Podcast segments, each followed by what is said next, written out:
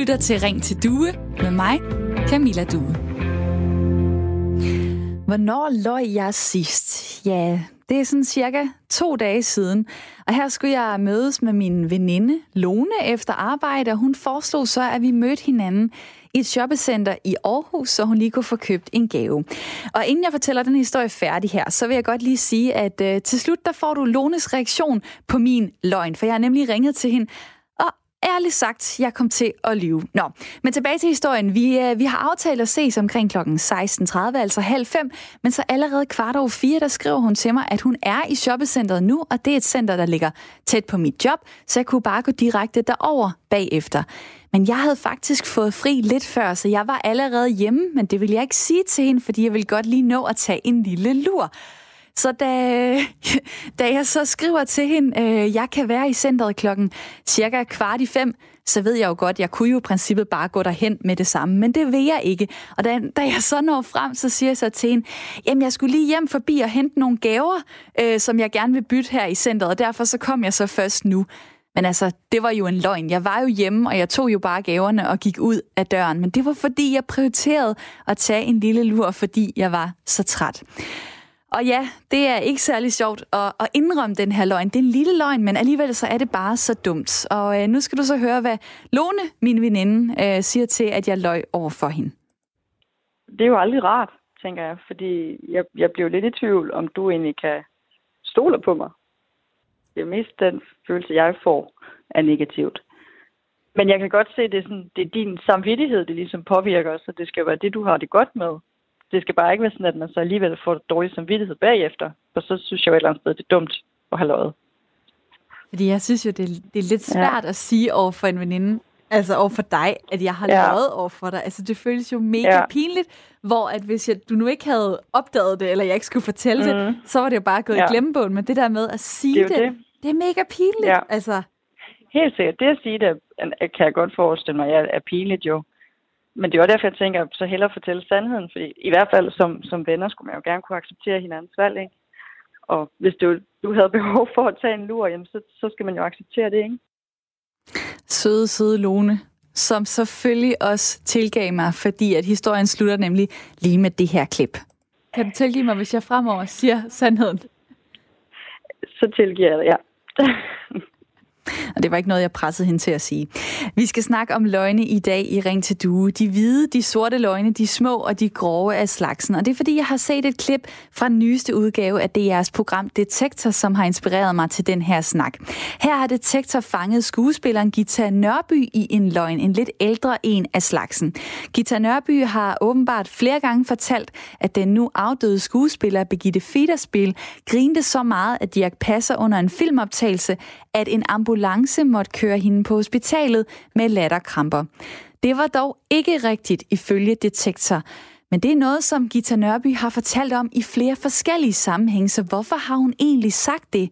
Her er hendes svar til DR's program Detektor. Hvorfor skal tingene være så bogstavelige? Hvorfor? Altså, jeg kan da ikke huske, hvordan det sluttede. Så er det bare sådan noget, jeg siger. Men bare for at få sat streg under, altså, hun blev ikke hentet af en ambulance, ikke indlagt. Nej, hvis Trods jeg så siger det på den måde, så siger jeg nej. Jeg kan ikke huske det. Spørgsmålet var så, hvorfor, øh, hvorfor du har lagt de detaljer ind, hvis det ikke var det, der skete? Det ved jeg ikke. Kommer du aldrig til at sige et eller andet, som så er overdrevet, eller øh, hvad skal jeg sige, en afslutning på en historie? Er det fuldstændig, skal det alt sammen være så skrabet i sin form, det er jo et øh, godt spørgsmål at tage med sig videre her i programmet. Dig, der lytter med, kan dele din holdning til det. Hvordan har du det med løgne, og hvornår løg du selv sidst? Tør du indrømme det? Hvad må øh, du og andre gerne lyve om på den anden side, hvor går grænsen så? Du kan ringe lige nu, for telefonen den er åben. Nummeret det er 72 30 4444. Du kan også sende en sms til 1424, hvor du skriver R4, så laver du et mellemrum, og så skriver du din besked. Altså, hvornår løg du sidst, og hvordan har du det med løgne? Hvor går grænsen for, hvad man må lyve om og ikke lyve om? Send en sms lige nu, 1424, skriv R4, lav et mellemrum, og skriv så din besked og send den afsted, eller ring lige nu på 72 72 30 4444.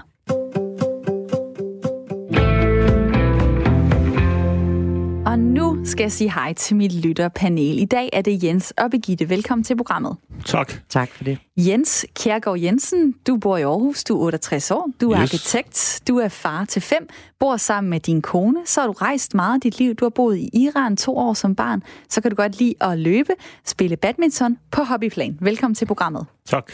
Birgitte Olesen, du bor i Aalborg, du er 56 år, du er kordegn og administrativ leder i en kirke, så er du gift, har tre børn, to børnebørn, du vil gerne være med til at nedbryde fordomme om folkekirken, så kan du godt lide at lytte til kormusik og starter dagen med en kop kaffe, slutter den af med et glas vin. Det, det lyder bare Det er dejligt. simpelthen sådan, det er. Velkommen til. Tak. Lyver vi alle sammen, Birgitte? Hvad tænker du? Ja, det gør vi jo. Spørgsmålet er, om vi vil være ved det. Men øh, der er jo faktisk undersøgelser og videnskabelige af slagsen, der beviser, at øh, ja, det gør vi alle sammen, hver dag. Er løgne øh, et problem, Jens? Du har jo lige selv bevist, at vi lyver alle sammen. Du løb over for din veninde Lone, da du skal møde hende. Øh, løgne er sådan et stort begreb. Altså det, man kalder sorte løgne, det at tale i modstrid med sandheden, det er jeg absolut modstander af. Men hvide løgne er for mig sådan et lidt gråt begreb. Og der er min, min holdning generelt, at dem, man er tæt på, ens børn, ens ægtefælle, ens nære venner, dem skal man ikke lyve over for. Heller ikke hvide løgne. Det skal du, det skal du heller ikke gøre over for Lone. Men dem, Og det har jeg lært. Og Jens og Birgitte, I er med mig den næste time her i Ring til Due, som er Radio 4's samtale- og lytterprogram. Jeg hedder Camilla Due, og jeg håber, at du vil være med i snakken, dig der lytter med derude. Hvornår løj du sidst? Tænk lige tilbage. Det kan være små ting. Del det på sms'en 1424. Skriv R4, lav et mellemrum, og så din besked. Du kan også ringe på 72 30 44 44 lige nu og dele din holdning til løgne. Hele timen i dag skal altså ikke handle om Gita Nørby, selvom jeg lige spillede det her klip. Men jeg synes godt, vi kan starte snakken, fordi det er et konkret eksempel på en løgn, som er gal eller hvad? Der er en, der skriver øh, her på sms, nu må I simpelthen stoppe med at hænge en lettere dement kvinde ud i æderen. I er ikke et hak bedre end Radio 24 /7. Jeg regner ikke med, at øh, det er mig selv, personen øh, henviser til, så måske er det Gita Nørby. Og det er i hvert fald ikke meningen, at jeg vil hænge nogen som helst ud, men jeg vil gerne tage en snak om, om det er i orden at sige, at, øh, man blev kørt, at nogen blev kørt væk i en ambulance, hvis personen ikke blev det. Begitte, ser du det som en løgn, ja eller nej? Nej, en overdrivelse. For at pynte på historien, som hun selv siger. Og kalde Gita Nørby dement, det er også en... Det, må er også være. en, løgn. er et eller andet løgn. Sted, tænker jeg. Hvad øh, kunne du selv finde på at sige, øh, altså komme med den his, øh, afslutning på en historie, at øh, ja, og så skete der det og det på skiferien, og så var der en eller anden, der blev kørt væk i en ambulance, hvis det ikke var rigtigt? Ej, jeg, jeg tænker, at den er sådan lidt farfetched. Altså, den er måske lidt øh, overdrevet. Men jeg elsker at fortælle gode historier. Og altså, jo mere man sådan kan male et billede for den lytter, man nu sidder overfor, øh, jo, jo, jo mere interessant bliver historien jo. Men ligefrem måske sådan at tage faktuelle ting, øh, som man, et, nogen bliver kørt væk i en ambulance, det tror jeg ikke, jeg vil. Hvorfor er det så egentlig i orden? Eller er det det, Jens, at, øh, at Gita Nørby lige putter den lille krølle på, øh, på his, hendes historie, hendes overdrivelse af historien? jeg er helt enig med Birgitte i, at Gita Nørby gik over grænsen i den situation. Men jeg kan ikke tage helt af, afstand fra hvide løgne. Hvide løgne kan være en fortielse af virkeligheden. Hvide løgne kan være en måde at tage hensyn til folk, som man ikke vil støde eller genere. Men er det her en hvid løgn? Dit eksempel, Ja. synes jeg ikke, hun skulle have sagt. Nej, okay. Vi tager lige Torben med ind i den her snak. Øh, Torben, som kører i en bil, kan jeg høre. Velkommen til programmet. Tak skal du have. Du synes, at øh, små løgne kan være trælse i hverdagen. Hvorfor nu det? Ja, men, men det, nej, det er ikke det, jeg siger. Jeg siger, at der er jo lavet en undersøgelse. En, en australsk øh, antropolog, der hedder Genevieve Bell, har lavet en undersøgelse, hvor, man is, hvor hun ser kigget på nettet, hvor vi, hvor vi lyver mere end 200 gange om dagen i gennemsnit. Altså, hvor det er små forvridninger, fordrejninger af en virkelighed, som, som gør, at vi i virkeligheden sætter hinanden på hårdt arbejde med at finde ud af, hvad i himlens navn foregår der omkring os. Og det er et af de store problemer. Altså bare en klassiker, det er, hvordan har du det? Jeg har det meget godt. Og så kan man jo se, at der er, det er ikke helt godt, men, men, men det er det, du siger. Så nu er jeg på arbejde med at finde ud af, hvordan har du det i virkeligheden? Når du går ind i en virksomhed, hvor, hvor en sælger skal over for sin salgschef sige, at den kunde er lige, som den er lige ved at være der, der pynter man også lidt. Og salgschefen siger så til direktøren, jamen den er lige ved at være i hus. Altså i, i det hele taget, så har vi det med hele tiden at, at pynte lidt på verden, eller ændre lidt på verden, sådan, så den er til fordel for os selv. Og det gør, at vi sætter hinanden på enormt hårdt arbejde med at finde ud af, hvad i himlens navn foregår der imellem os. Har du nogensinde prøvet, at du øh, tog nogen i at lyve, eller fandt ud af, at andre havde lovet over for dig? Ja, for sækomel. Det, jeg kan, nu har jeg arbejdet Fortæl som psykoterapeut, og har gjort det. Jeg har arbejdet som psykoterapeut i mange år, så jeg, jeg kan mærke på folk, om det, de siger, det er, det er helt i overensstemmelse med det, der rent faktisk foregår. Så det har jeg lært at afkode for længe siden. Så det sker i, i vid udstrækning. Problemet er, at det er lige så stort problem for dem selv. Fordi de kommer til at tro lidt på den historie, de fortæller. Og så, Så det er derfor, lige, at... ja, Ja. så skal jeg jo lige spørge dig, er du så en messias, der aldrig øh, lyver? Nej, det er jeg ikke. Jeg kan også finde ud af at, øh, at, at pynte på en historie osv., men så længe det ikke er noget, der virkelig går ud over andre mennesker, altså hvor, hvor, man, hvor man kommer til at skade eller gøre andre mennesker ondt ved at fortælle det. Så er det i orden. Ja, fordi det er en måde ligesom at, så gør vi øh, livet lidt mere, øh, hvad hedder det, øh, lidt mere øh, spændende og trygt omkring os. Men forskellen er, om jeg ved, jeg gør det, eller jeg ikke ved, jeg gør det. Det er en god pointe. Torben, tak fordi du ringede ind til programmet. Velbekomme. Og nummeret det er 72 30 4444. Det kan være, at du sidder og lytter med på det her og tænker, det er jeg enten rigtig enig i, eller nej, vi skal da ikke lyve for hinanden. Så ring lige nu på 72 30 4444. Der er en, der skriver her, en løgn, der bringer glæde, er bedre end en sandhed, hvorefter vi må græde. Og det er vel noget af det, som, øh, som hvide løgne særligt taler ind i. Altså, øh, det er jo en særlig form for løgn, som måske får det tingene til at glide lidt mere smooth. Birgitte, hvordan genkender du hvide løgne, øh, og hvordan bruger du dem selv i din hverdag? Jamen, jeg tænkte, da jeg hørte øh, lytteren her, at, at der er jo netop to slags løgne. Der er den løgn, som er min egoistiske løgn, for at jeg selv fremstår i et bedre lys. Og så er der den, den jeg vil kalde en hvid løgn, som handler mere om den, den relation, jeg har til den, jeg fortæller løgnen til. At øh, jeg kan finde på måske at beskytte, eller han, har ikke, han står ikke i en situation, hvor han har godt af at høre det her. Jeg kan jo også, øh, jeg tror det var Løstrup, der var blevet fundet under krigen af Gestapo, og så står konen og siger, jeg, jeg ved ikke, hvor han er. Hun vidste jo udmærket, hvor han var, men det er klart, hun beskytter ham jo. Det er jo en direkte løgn, men er det en hvid løgn? En hvid løgn er jo en relationel løgn, altså der, hvor man forsøger at beskytte øh, den relation, man har. Så hvornår har du sidst fyret en hvid løgn af? Jamen, jeg tror, at, øh, at det er noget, jeg gør øh, som en underdrivelse eller en Kom med et overdrivelse. eksempel. ikke? Kom med et eksempel. Ja, det er en af de svære, ikke også? Men øh, jeg tror faktisk, det var på vejen hertil i bilen. Fordi øh, min mand er den sødeste og rareste og mest venlige, jeg overhovedet kender. Men sæt ham bag et ret, så sker der altså noget med ham, som der gør med tusindvis af andre mænd, og han kan kritisere folk, der kører omkring ham.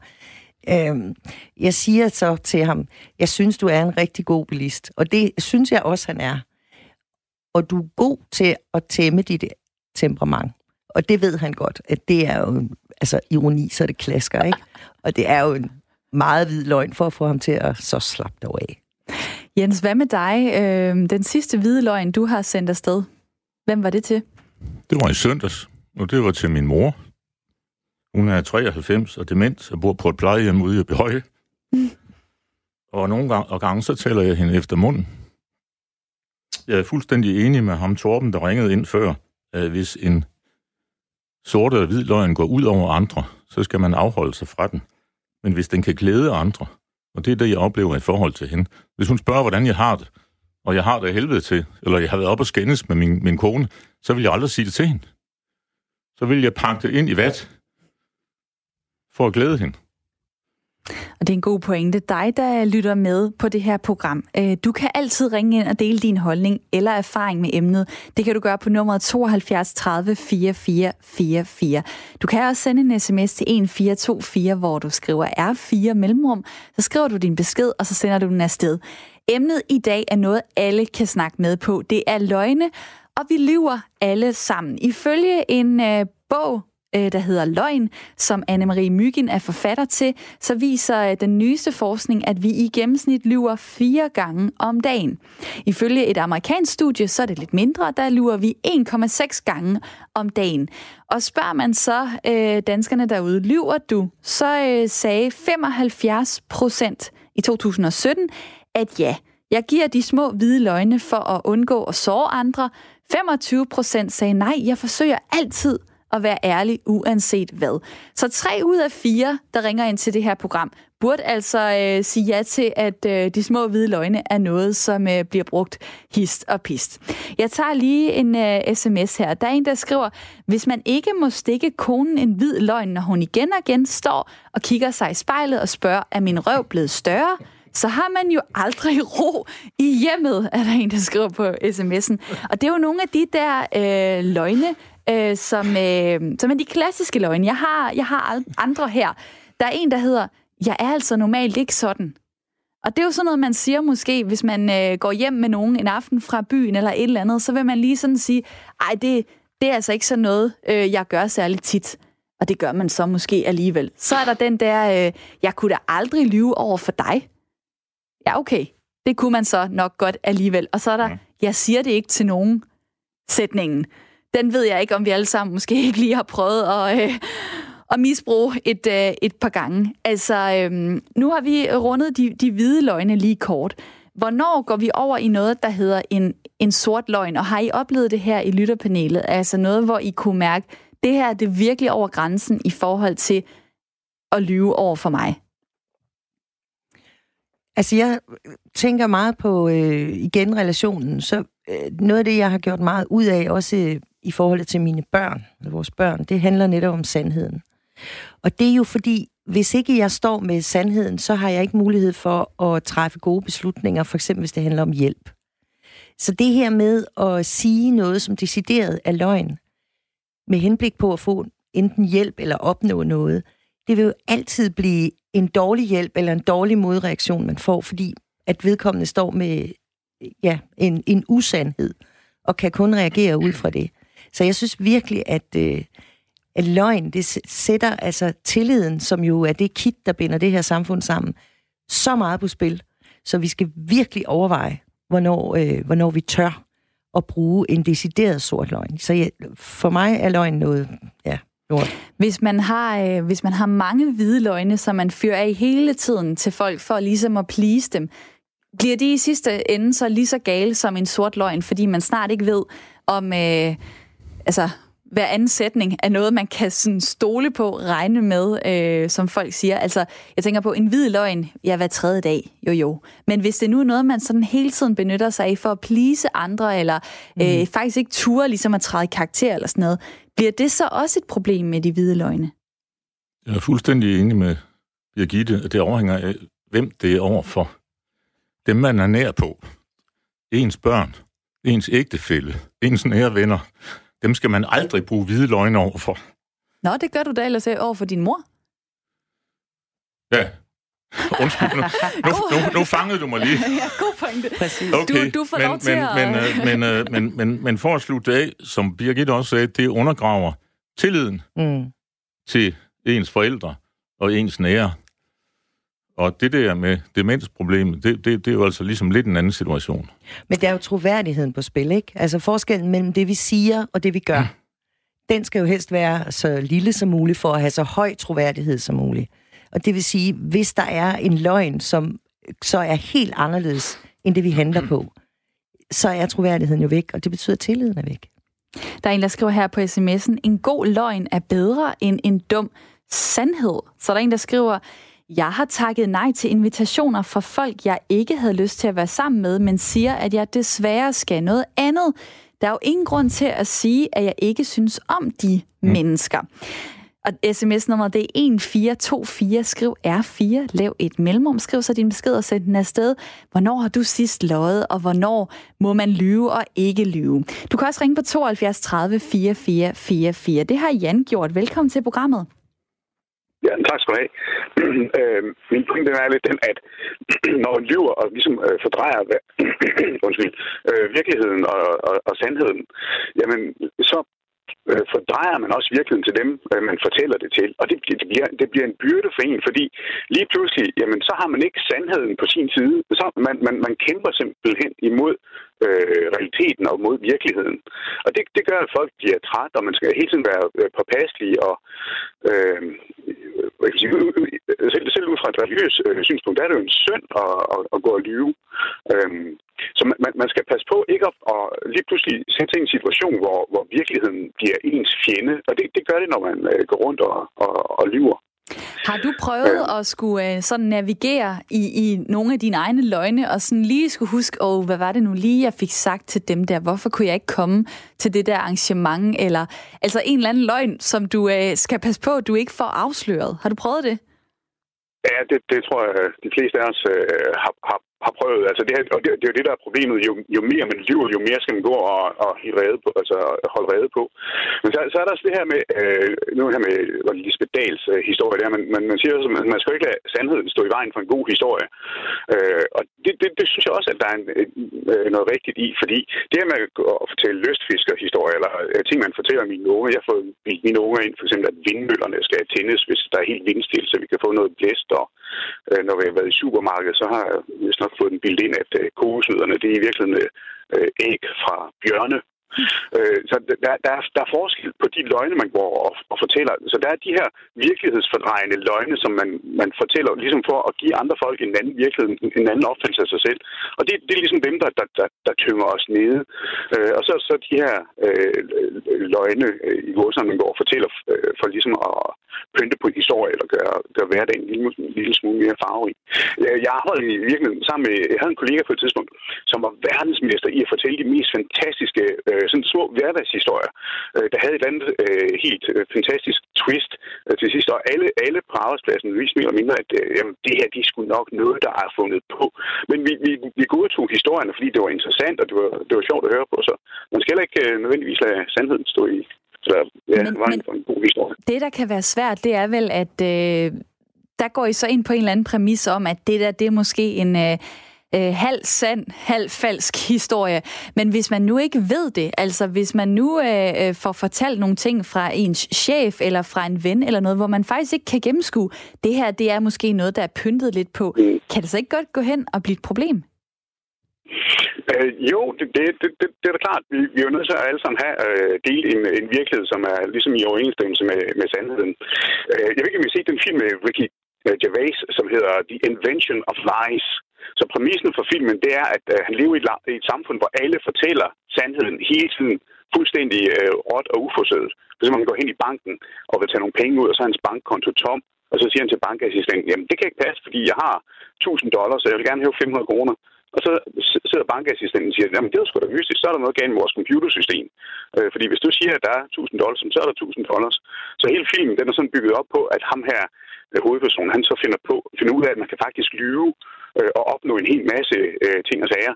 Øh, til sidst bliver den nærmest betragtet som en, en, en er en super interessant øh, film for. Det, kan, det vil jeg sige. Det, det, det er da det, øh, som øh, folk skal hjem og se i aften, hvis de vil øh, tænke videre øh, over emnet. Og jeg skal bare lige høre, bliver, bliver den der person så til sidst øh, sådan afsløret, så det ikke betaler sig at lyve, eller hvad? Er det en, er det en god oh, slutning? Jeg tror, Ja, ja, jeg tror, det, den, den har en rigtig sjov øh, slutning. Hvis jeg husker rigtigt, så bliver han afsløret, og ting falder om, om ørerne på ham. Men der er nogle fantastiske scener, hvor han har en date, han skal hen og besøge. Og, øh, og så ikke mere, der, så ikke mere. Nu, nu må du ikke, ikke, spoile. Ja, spoiler, spoiler ja. Jan, tak fordi du ringede ind til programmet. The Invention of Lies. All right, tak, tak skal du have. hej, hej.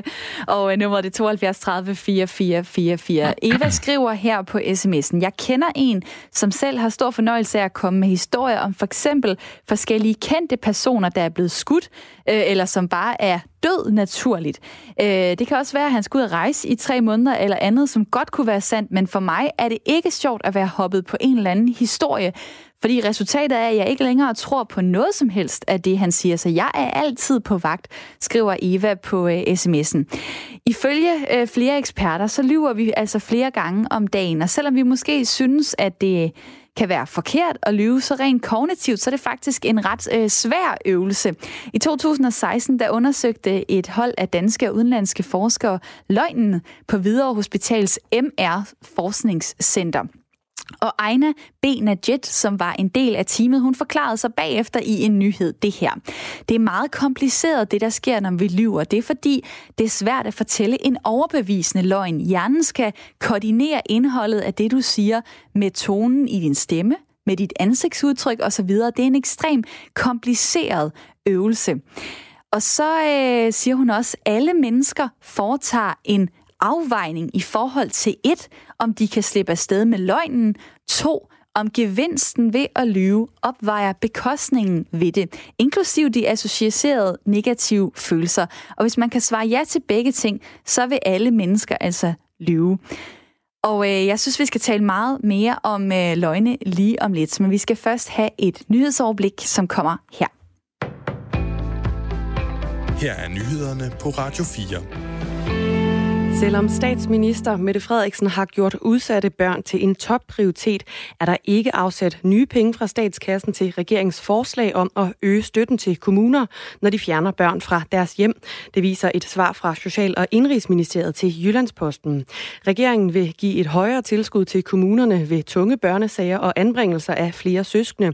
Men regningen skal ifølge Jyllandsposten betales af kommunerne selv ved et tilsvarende mindre bloktilskud. Det er et beløb, som staten hvert år betaler betaler kommunerne.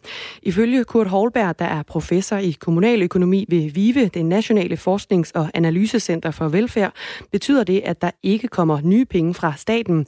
Han siger til Jyllandsposten, at der er tale om en omlægning af finansieringen, som kommunerne selv finansierer. Socialborgmester i København, Mia Nyegård fra Radikale, siger til Avisen, at det er som at fodre hunden med dens egen hale, når regeringen vil tage penge fra kommunerne for at give dem til kommunerne. Social- og indrigsminister Astrid Krav siger siger i et skriftligt svar til Jyllandsposten, at regeringen vil holde hånden under de kommuner, der har flest udsatte familier og de tungeste børnesager. Hun bekræfter, at forslaget finansieres af det kommunale bloktilskud, der aftales fra år til år. Børn af danske forældre, der fødes i områder, hvor en terrororganisation er part i en væbnet konflikt, skal ikke længere automatisk kunne blive danske statsborgere. Det er et element i et omstridt lovforslag, som i dag tredje behandles i Folketinget. Det ventes vedtaget af den socialdemokratiske regering med støtte fra partier i Blå Blok. I første omgang mødte lovforslaget hæftig kritik fra flere kanter. Det risikerede nemlig at gøre børn statsløse. Og den kritik lyttede udlændinge- og integrationsminister Mathias Tesfaye altså til og indførte en undtagelse omkring statsløs, statsløshed. Den betyder, at børn, der står til at blive statsløse, stadig kan blive danske statsborgere ved fødslen. Lovændringen vil kun gælde for de børn, som bliver født i områderne efter loven er trådt i kraft. Det er en del af regeringens udspil Vi passer på Danmark, otte tiltag mod fremmedkrigere og træder i kraft 1. februar. Når en dansk forbruger køber en t-shirt eller en smartphone fra Østasien, har det kun lille betydning for Danmarks klimaregnskab. Det samme gælder, når et dansk firma bygger med kinesisk stål. Det bliver nemlig ikke regnet med i Danmarks CO2-udslip, skriver politikken. Men hvis klimaaftrykket fra varer og tjenester bliver opgjort efter, hvem der faktisk køber og bruger dem, ville Danmarks drivhusgasudslip være langt højere. I praksis udleder vi langt mere CO2, end de officielle tal viser. Vi gør det bare ved at købe varer i andre andre lande, især Kina, der så får klimaregningen for de varer, der ender i Danmark. Det viser nye beregninger fra erhvervstænketanken Axel Future, skriver avisen. I 2015 havde Danmark officielt et drivhusgasudslip på 49 millioner tons CO2, hvis man alene ser på varer og tjenester. Men hvis man fratrækker aftrykket fra de varer og tjenester, vi sender til andre lande, og i stedet lægger til, hvad vi importerer fra andre lande, så stiger tallet pludselig til 71 millioner ton. I et mailsvar til politikken understreger klimaminister Dan Jørgensen, at Danmark henholder sig til FN-reglerne, der siger, at man kun er ansvarlig for udledningen i sit eget land, ikke det reelle aftryk gennem forbrug af varer fra andre lande. Og med de ord tager vi et kig på vejret til slut. DMI melder om, at det bliver mest skyet i dag, også stedvist diset, og så kommer der lidt eller nogen regn nogle steder. Temperaturen den ender mellem 5 og 9 graders varme, og i Nordjylland og på Bornholm kan der komme op til hård vind.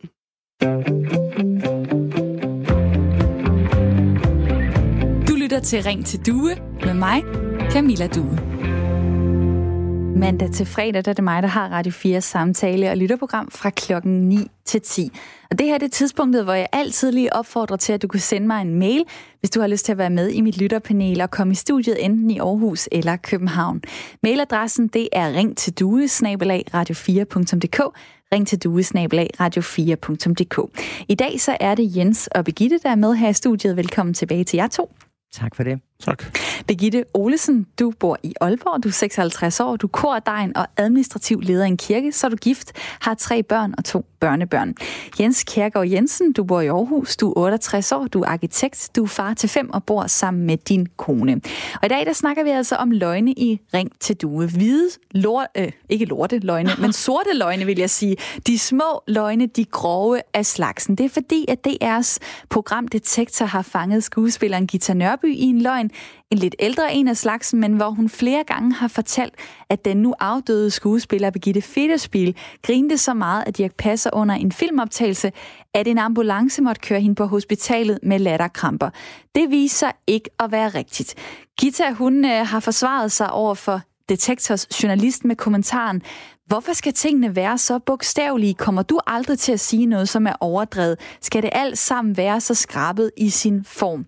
Det kan du jo kommentere på, dig der lytter, derude, øh, der lytter med derude. Du skal fortælle mig, hvad du synes om løgne. Hvornår løg du sidst? Og hvordan har du det med, at andre lyver? Ring lige nu på 72 30 44 44. Du kan også sende en sms til 1424, hvor du skriver R4, så laver du et mellemrum, og så skriver du din besked og sender den afsted. Der er en, der skriver her, ja, der er jo mange, der bilder deres børn ind, at julemanden findes.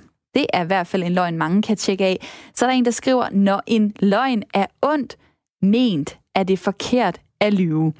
Der er en, der skriver, tænk på alt det bagl og løgn, som folk fra forskellige steder biler alt og alle ind. Det er grimt. Der er en, der skriver, jeg tror ikke på, at der kan sættes regler for, hvornår man må lyve. Det er ligegyldigt, om det ødelægger tilliden eller ej. At lyve er en del af det at være menneske. Vi lyver alle, ikke mindst for os selv. Og så er der en, der skriver her, Hallo, hvad med jeres journalister? I overdriver hver dag og hele tiden. Hvad med det? Og så er personen stadig det. Lars, han skriver, hvorfor læser du ikke min sms op, der handler om, at journalister fortæller løgne og overdriver? Jamen Lars, det gør jeg nu. Og det er fordi, der kommer mange af slagsen, så det er ikke fordi, jeg har ignoreret dig. Og det vil jeg bare sige, jeg håber der på, at øh, mine kollegaer og mig selv altid vil forsøge at fortælle den version af sandheden, som vi nu kan finde frem til. Her i programmet, der kan man i hvert fald altid ringe ind og sige, hvilken version af sandheden man selv synes, der er. Ring på 72 30 44 44. Jeg tager lige en sms til her. Der er en, der skriver, øhm, øh, øh, hvide løgne øh, kan være ok, og nødvendige sorte løgne skal man helst holde sig fra. Og øh, Birgitte, øh, du har her i øh, under nyhedsoverblikket øh, stået og talt lidt med Jens om en, noget med en stor løgn. Hvad er, en, hvad er en stor løgn for noget? Jamen, det var fordi, at øh, den forrige lytter, som øh, fortalte om en film, så kom jeg til at tænke på først et citat af Kai Munk, som blev spurgt, øh, siger du altid sandheden? Og så svarede han, ja, hvis jeg ikke har noget bedre at sige. Og, og det er også set lidt i den sms øh, med, at vi lyver alle sammen, og hvad er stort og hvad er småt. Der var jo faktisk en film, Bellini lavede, der hedder Livet er smukt, som jo handlede om en stor løgn omkring holocaust. Øh, en jødisk familie, der bliver sat i koncentrationslejre, og så lyver faren over for den lille dreng, for at beskytte ham, og for ikke at tage håbet fra ham, fortæller han, at det hele er en leg. Og det hele er en, en ja, det er et skuespil, faktisk. Og det, altså, det er jo en kæmpe sort løgn. Men det handler jo om at beskytte drengen og ikke tage håbet fra ham. Der er jo et uh, lidt sjovt forhold forældre og børn imellem, at forældre på nogle punkter gerne må lyve over for børn, for at beskytte dem, eller glæde dem, eller sætte deres fantasi i gang, eller sådan noget. Men man vil ikke have, at børnene lyver over for forældrene. Hvordan mm-hmm. ser I uh, forskellen uh, på de to ting? Jamen, det var den, jeg havde før med, at jeg kan altså ikke hjælpe dig øh, rigtigt, eller give dig det bedste ord eller råd, hvis ikke du taler sandheden over for mig. Og det handler også om min relation. Jeg skal jo være troværdig i forhold til mine børn, men min relation til dem, hvis ikke jeg kan stole på dem, så bliver min tillid til dem jo heller ikke. Men altså, hallo, hvad nu, hvis de ikke kan stole på dig? Fordi du det. godt må lyve over for dem. Jamen, det må jeg jo heller ikke. Hvad tænker du, Jens, i forhold til øh, fem børn, og hvad, hvad du har øh, talt med dem om i forhold til det at lyve? Jeg synes, det er et rigtig godt eksempel, Birgitte kommer med med den der italienske film. Hvis jeg forestillede mig... Du skal at, lige træde tættere på mikrofonen. Hvis jeg forestillede mig, at jeg fik at vide, at en af mine børn, da de var små, havde en dødelig sygdom, en kræftsygdom eller et eller andet, og måske kun havde et par år at leve, så ville jeg godt tage til sorte løgne for at give dem håbet. Mm. Så det er meget situationsbestemt. Mm. Og fra vi, er, fra vi er helt små, der, der får vi jo egentlig alle sammen at vide, at vi ikke øh, må, må lyve. Og de fleste kan måske også huske den skam, som der nogle gange kan følge med, hvis man, øh, hvis man stikker nogen en løgn. Og det kan være en lille løgn, en stor løgn, men det er som om, den skam måske bliver lidt mindre med alderen, fordi man er, bliver mere snedig. Man kan skjule det øh, bedre. Nu har jeg ringet til dig, Jill Burnett. Velkommen til. Tak skal du have. Du er autoriseret psykolog og Ph.D. i psykologi. Når man ser på øh, mennesket som et socialt væsen, har vi så nogle normer for, hvornår det egentlig er okay at lyve? Ja, vi har masser af normer, og det, der gør det rigtig svært ved de her normer, det er, at de øh, selv blandt normer er de nogle af de rigtig vanskelige at navigere i, hvis man for eksempel kommer til en kultur, hvor der er andre normer omkring det. Det er, øh, det er noget, som er sådan en lille balletdans mellem os, hvor alle egentlig godt ved, hvor må man gå hen øh, i løgnes væsen, og hvor må man ikke. Så der er masser af den slags normer. Og vi har talt om øh, hvide løgne, sorte løgne, som jeg ikke engang ved, om man rigtig kan kalde det, men i hvert fald som modpol til de hvide løgne. Hvad er forskellen på de to? Ja, Ja, man kan jo sige et eller andet sted, nu ved jeg ikke, om der er sådan en, en, en uh, officiel definition af forskellen på hvide og sorte løgne, men, men i mit univers er det et spørgsmål om, at uh, om man fortæller løgne for i virkeligheden at hjælpe modparten, eller om man gør det for selv at berige sig noget, som man ikke kunne få, hvis man fortalte sandheden. For man kan jo sige, at det er rigtig mange hvide løgne, de er jo i virkeligheden et spørgsmål om, at, uh, at man vil få noget til at glide bedre, og man vil hjælpe den person, man står overfor hvor hvis man fortalte sandheden, ville man faktisk få bedre vilkår selv. Det kan være det at modtage en gave, som man virkelig ikke er interesseret i at modtage. Der fortæller man den her lille hvide løgn, men nej, var det dejligt, og den er jeg glad for, den har jeg altid ønsket mig. Faktisk ville man være bedre stillet, helt egoistisk, hvis man fortalte sandheden og sagde, jeg kan virkelig ikke lide det her, du skal aldrig give mig sådan en ting igen. Fordi så kunne man gøre sig håb om ikke at modtage sådan en ting. Ikke? Hvor, øh, hvor de her sorte løgne, eller hvad vi skal kalde dem, de drejer sig netop om, at man selv vil være bedre stillet, end man var med sandheden. Jeg har faktisk kigget lidt i øh, ordbogen og har her en øh, definition på, hvad, hvad en løgn det er. Det er en ytring eller ytringer, som ikke er i overensstemmelse med sandheden. Og så står der, at en hvid løgn, det skulle være en harmløs og tilgivelig øh, løgn. I dagligdagen, så, øh, så er det jo sådan, at de fleste, de lyver måske over for folk, som de øh, har nogle sociale bånd til. Jeg begyndte øh, udsendelsen med at fortælle om min veninde, jeg havde stukket, måske kunne man kalde en hvid løgn, øh, i hvert fald en løgn øh, her for et par dage siden. Øh, det ved jeg ikke, om jeg vil ture så meget over for folk, som jeg, som jeg ikke kender. Altså, er det, er det mere eller mindre acceptabelt at lyve over for folk, øh, øh man kender? Man kan jo sige, det, det, der, det der er forskel på, om du lyver over for nogen, du kender, eller nogen, du ikke kender, det er, at der er en vis sandsynlighed for, at mange af de løgne, du stikker til folk, som du kender, at det er faktisk ikke et spørgsmål om, du er ude på at fordreje sandheden. Det er et spørgsmål om, du gerne vil have jeres sociale samspil til at gå lettere. Hvor hvis du står over for en fremmed, som du ikke har forudgående kendskab til, og som du måske ikke bagefter skal have en relation til, så har du sjældent det for øje, at det her er noget socialt, der skal glide. Det er som regel nogle andre grunde, der gør, at du lyver der. Og, og du også, altså et eller andet sted, som med de her definitioner, så er vi jo også inde og røre ved, at der er nogle ting i livet, hvor der faktuelt kan tales usandt. Men så er der rigtig, rigtig mange ting, hvor det ikke er så simpelt at definere, hvad er det faktuelt sande her? Relationer for eksempel har sjældent sådan et aspekt af faktuel sandhed. Det er jo en helt meget spørgsmål om definitioner. Øh, hvad humør er vi i? Hvor er vi i forhold til hinanden? Som gør det ret tåget nogle gange, hvornår noget er en hvid løgn, hvornår det er en fuldstændig usandhed osv. Og det sagde Jill Bønne. Tak fordi du var med her i programmet. Mm. tak. Autoriseret psykolog og Ph.D. i øh, psykologi. Jeg kigger lige på mit uh, lytterpanel uh, her i studiet. Hvordan øh, føles det for jer, når I lyver? Om det så er en øh, hvid løgn, eller en, der alligevel er lidt grovere. Hvordan i kroppen føles det? For mig er det sådan en øh, trekant inde nede i maven. Den der samvittighedstrekant, ikke også? Altså gør du noget forkert, lyver du, øh, så tager den lige et drej rundt. Problemet med den er, at øh, den kan godt lige blive lidt slæbet, hver gang den drejer rundt, ikke? Så det vil sige, hvis du lyver nok, så kan du til sidst ikke mærke det. Og øh, det er der jo også øh, evidens på netop, at øh, jo mere vi lyver, jo bedre bliver vi til det. Så det er altså noget rigtig højt. Men, det, men vi er ikke i tvivl. Vi er ikke i tvivl om, når vi lyver. Der er en, der skriver her øh, på sms'en, Hej, når jeg køber elektronik, lyver jeg nok lidt om prisen til konen, fordi hun ikke vil bruge penge på sådan noget. Ja, og hvad så, hvis hun fandt ud af det og fandt kvitteringen? Vil der så komme en stor skænderi ud af det, og er det så det værd? Det kan du spørge dig selv om, dig der har sendt sms'en, men tak for den. Der er også en, der skriver her, selv den grums, grusomste sandhed er bedre end løgnen. Så er der en, der skriver, at ja, øh, religion er den største og mest ugudelige løgn, der findes.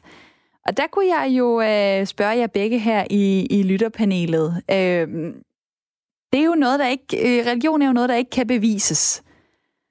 Og for nogle mennesker kan det alligevel føles. Kan, kan, kan I kalde, vil I kalde religion for en løgn? Altså, så kommer vi ind på noget, der hedder tro. Og tro er jo sådan set ikke løgn. Man kan godt tro på noget, som man er helt opdraget til og fascineret af. Sådan er virkeligheden. Og det vil jeg jo ikke kalde en løgn. Jeg vil så kalde det en forvrænget opfattelse af virkeligheden. Jeg går lige tilbage til ham før med elektronikken. Altså, hvis min kone, hun køber sko eller kjoler, og det gør hun i stort omfang. Jeg vil aldrig vide, hvad hun har brugt af penge. Og komme ud i sådan nogle diskussioner. Fordi det, det, det har man en frihed til. Man har også en frihed til sin religion. Men altså, nu kommer vi ind i næste program, og der vil vi gerne være med igen. Ja, helt sikkert. For det er jo... Det, er jo det skal I også øh, have lov til. Og i går talte vi faktisk også øh, om øh, kirke, og der var også snak om religionsfrihed og alt muligt. Men jeg synes bare, at man kunne godt lige tage den med her, fordi den egentlig var, var et, et aspekt. Og øh, altså, Birgitte, du, øh, du arbejder jo i, i en kirke. Føler du dig egentlig sådan særligt øh, forpligtet til ikke at må lyve, fordi du er i mere hellige omgivelser? Nej, det gør jeg ikke. Altså ikke fordi jeg er i en kirke, øh, mere fordi jeg er embedsmand og offentlig ansat og har nogle betroede opgaver. Øh, hvis ikke vores sam- samfund var, det er jo bygget på tillid. Det vil sige, når man møder en myndighedsperson, så, så har man brug for at have tillid til vedkommende. Det vil sige, at jeg spørger dig om noget, og så svarer du. Og der kan det altså ikke nytte noget, at jeg tænker, at løgn er en mulighed. Det dur simpelthen ikke. Men, men, om, det... Øh, men det andet med, om, om religion er en stor en løgn, ja, det er det jo for nogen. Men igen, det er jo som Jens siger, det handler om tro. Løgn må være det modsatte af noget faktuelt. Men når du siger en løgn, så er det jo ud fra den overbevisning, du selv har. Og det er jo ikke nødvendigvis sandheden. Nu kan jeg godt tænke mig at tage Svend Åge, som lige hoster af ja. med ind i snakken. Velkommen til programmet. Ja, undskyld. Jeg, jeg er lige stået op for, for en gang skyld. Men hvor er det dejligt, at du tænder for radioen så. Så er det tilgivet, at du er, kommer lidt øh, små sent op. Hvorfor har du ringet ind? Det er, fordi øh, jeg er forfatter, og øh, du, det er sådan en gang sagt, man er nødt til at lyve, eller nogen gang nødt til at lyve for at få sandheden frem. Og det, den er meget klar. Det kan virke ulogisk, ikke? Og, det skal jeg lige forstå. Hvad vil det sige, at man er nødt til at lyve for at få sandheden frem? Kan du give et eksempel det er sådan, på det? det? Det er selvfølgelig i et litterært sammenhæng. Der er mange, der kommer til mig med deres manuskript, de har fået retur, ikke? Og om jeg vil give et fingerpeg om, hvad der er galt, siden de har fået retur. Men der var en, hun sendte mig 700 sider. Hold da op. ja, men jeg ved ikke, det var sådan øh, fragmenter af en masse ting. Og det var hver eneste ting, det var i, skrevet i detaljer. Alt var kommet med. Og det var så kedeligt som at læse op af en telefon på. Og, og fantasien, som man kalder det løgn, ikke? det er jo kilde, der holder historien sammen. Og hvorfor øh, sagde du egentlig ikke bare det til hende? Altså, vil det ikke være at hjælpe hende mere og simpelthen sige, prøv at høre, det her, det er så kedeligt som en telefonbog, og jeg tror, du har nogle evner, men der skal sgu arbejdes på det. Altså, hvorfor sagde Hvor du ikke det? Hvor du fra, at jeg ikke har sagt det? Nå, men det kan jeg jo så spørge dig om. Sagde du det? Ja, ja, altså, jeg er lidt diplomat en gang imellem. Der kan være. Der kan du, der kan du øh, sige sandheden direkte. Ja, altså, det er svøbt ind i nogle silke-tørklæder, sådan lidt pænt, ikke? Okay. Svend Aage, tak fordi du ringede ind til programmet. Tak fordi du lytter med. Ja, men jeg vil bare sige, jeg har også løjet. Jeg har været galmusikant, og så har jeg mine bøger med ude. Og så har jeg sagt, at de har fået en god omtale i, i pressen, ikke? Og, det, og det, den sidste bog fik jeg ikke nogen omtale. Og det sagde jeg, at han fået en god omtale, og det var løgn. Fordi, og den var usandsynlig, eller den var ulogisk, fordi så vi læseren eller lytteren have tænkt, ja, hvorfor tog han, tog han ikke den omtale med? Så den var ikke særlig sandfærdig. Den var, den var lidt Hvorfor, jeg må lige spørge dig, hvorfor løj du så egentlig? Altså, hvorfor sagde du det der? For at, sælge, for at sælge, ja, for at sælge selvfølgelig. Så lyver man om mange gange om ting, eller mange gange nogen gør.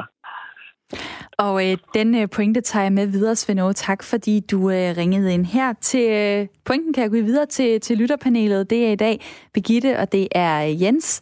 Øhm, er det godt at, øh, at indrømme sin løgn? Altså nu har, Svend Åge jo lige øh, sagt det her i, i radioen, at jamen, det har han blandt andet løjet omkring. Altså... Øh, falske, falske, skal jeg sige, falske omtaler for at sælge øh, øh, mere. Øh, er det godt, når man kommer ud og siger, jamen, jeg løg, og det var den og den løgn? Det afhænger fuldstændig af situationen og relationen til den person, man har løjet overfor. Men øh, Svend Aage sagde noget fint om balance. Vil du uddybe det? Det her er en fin balance mellem diplomati, mellem ikke at vil såre andre unødigt, og samtidig ikke kaste sig for meget ud i hvide løgne. Jeg er enig med dig, det sagde du tidligere, at sorte løgne, ja, det kom du til at sige. Sorte løgne er noget lort, sagde du direkte. Jeg tror, det var mig. Det var faktisk uh, Birgitte, der brugte Undskyld. den formulering. Undskyld, men det kunne jeg også have fundet på os. Men, sige, men nu har både ikke Birgitte og jeg kommet eksempler på den udmærkede italienske film, og hvis mine børn er kræftsyge, så kunne jeg godt ty til sorte løgne, uden at synes, at det var forkasteligt.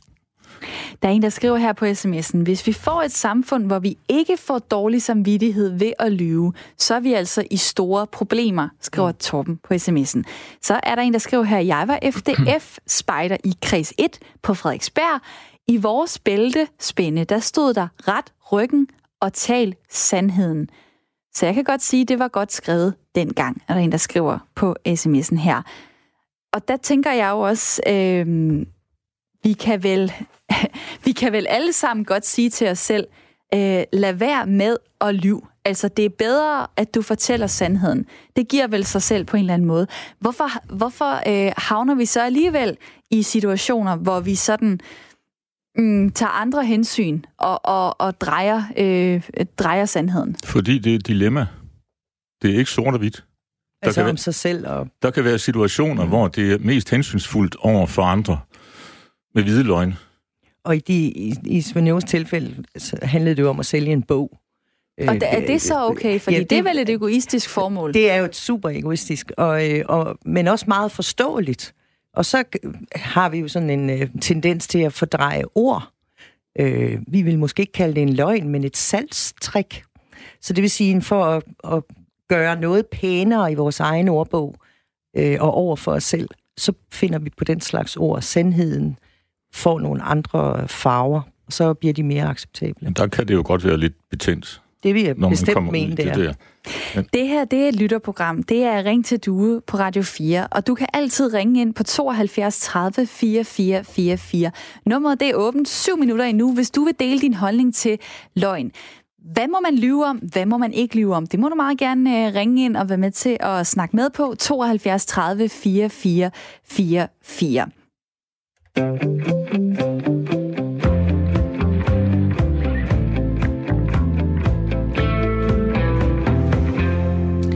kommer der lige sådan lidt forbrugeroplysning her, fordi øh, man kan måske godt spotte en løgn, hvis man bliver trænet i det. I Danmark der bruger politiet ikke løgndetektorer, som de øh, gør i USA. I USA, der, der bruger de dem, men ikke i retssalen som bevismateriale, fordi det er nemlig for usikkert. Men jeg har lige været inde og slå op, hvad det egentlig er, sådan en øh, løgndetektortest øh, går ud på. Nordjyske, øh, mediet Nordjyske skriver her, at den klassiske løgndetektortest tages ved hjælp af en såkaldt polygraf, som måler blodtryk, puls, åndedræt og svedudledning. Spørgsmål i en test besvares kun med ja og nej, og interview interviewet løber så over to runder af 5-10 minutters varighed. Den første runde skal registrere stressniveauet og en blanding af nogle harmløse og meget nærgående spørgsmål. For eksempel, bliver du færdiguddannet i år? Og så skifter den så også til, har du nogensinde stjålet noget for eksempel? De fysiologiske udsving kommer til syne på en computerskærm, og så bliver første øh, rundes resultater så holdt op mod anden runde, hvor man begynder at spørge ind til denne her forbrydelse. For eksempel, har du taget pengene? Var det dig, der gjorde det? Og er udsvingene i anden runde så større end i den første, så er personen så dumpet, og dermed konkluderer man så, at personen har løjet. Når man ikke lige har en løgndetektortest, så kan man jo øh, kigge på folks fremtoning. Michael Sjøberg, der er ekspert i løgn og underviser advokater og forretningsfolk i at spotte løgn og ømme punkter, har øh, fortalt i en artikel, hvad det er, han kigger efter. Og der kan jeg jo lige spørge jer først i lytterpanelet. Hvad vil I egentlig kigge efter, hvis I skulle spotte en løgn? Øjnene, tror jeg. De, om de flakker, om man kigger, om man en vedkommende tør kigge mig i øjnene. Og det er jeg fuldstændig enig i. Der er mange flere ting, man kan kigge på, kan jeg så fortælle jer. Der er kropssprog. Og... Der er kropssprog. Der er vejrtrækning, for eksempel. Fordi vi bliver stresset, når vi lyver, så vores vejrtrækning bliver påvirket af det. Så er der også øjnene. De fleste højrehåndede kigger op til venstre, når de konstruerer historier, men kigger op til højre, når de husker noget, som de genfortæller. Og når de ser ned, så, øh, så handler det om følelser, og hos venstre håndet, der er det så modsat. Så er der også fødderne. Øh, fødderne har tendens til at pege i den retning, som pattedyrs hjernen vil. For eksempel flygte ud af døren, hvis man er ved at fortælle en løgn. Så er der de, øh, så er der de svedige hænder. Øh, stressede personer holder også ofte fast i øh, en, et bord, en stol eller måske i sig selv. Og så kommer der noget, som mange måske kan genkende. At man lige begynder sådan ubevidst lige at pille sig lidt omkring halsen eller nakken for at berolige sig selv, fordi man godt ved, man lyver. Det er nogle af de ting, man øh, kan bruge til at, øh, at spotte en løgner. Christian, du har ringet ind til programmet. Velkommen til. Jo, tak. Fra Pandrup. Ej, hvor dejligt, du siger det. Så må du altid komme igennem. Nå, hvad, øh, har du lyttet med på det, jeg lige sagde med at spotte en løgner? Ja, og det, ud fra det, jeg kender til det, så passer det meget godt. Det er også, hvad jeg har hørt og erfaret lidt af. Har du prøvet at fange folk i en løgn? Jo, det sker der nok, men øh, det er sådan mere med på detaljer i forhold til informationer, man har fået tidligere den samme person, og så er der lige pludselig opstået nogle forskelle i det, folk de siger. Men øh, det, det, det er mere her i tanker, da jeg øh, ringer ind. Det er, nogle gange så lyver vi også, uden selv at være bevidst om det. Kan det så egentlig kaldes en løgn? Fordi øh, vores historiske hukommelse, den er jo ikke altid lige så god, som vi gerne selv vil være ved. Og så roder vi nogle gange ting lidt sammen. For eksempel lidt ligesom Gita Nørby, der ja, der måske, måske ikke kunne huske, hvad der lige skete der.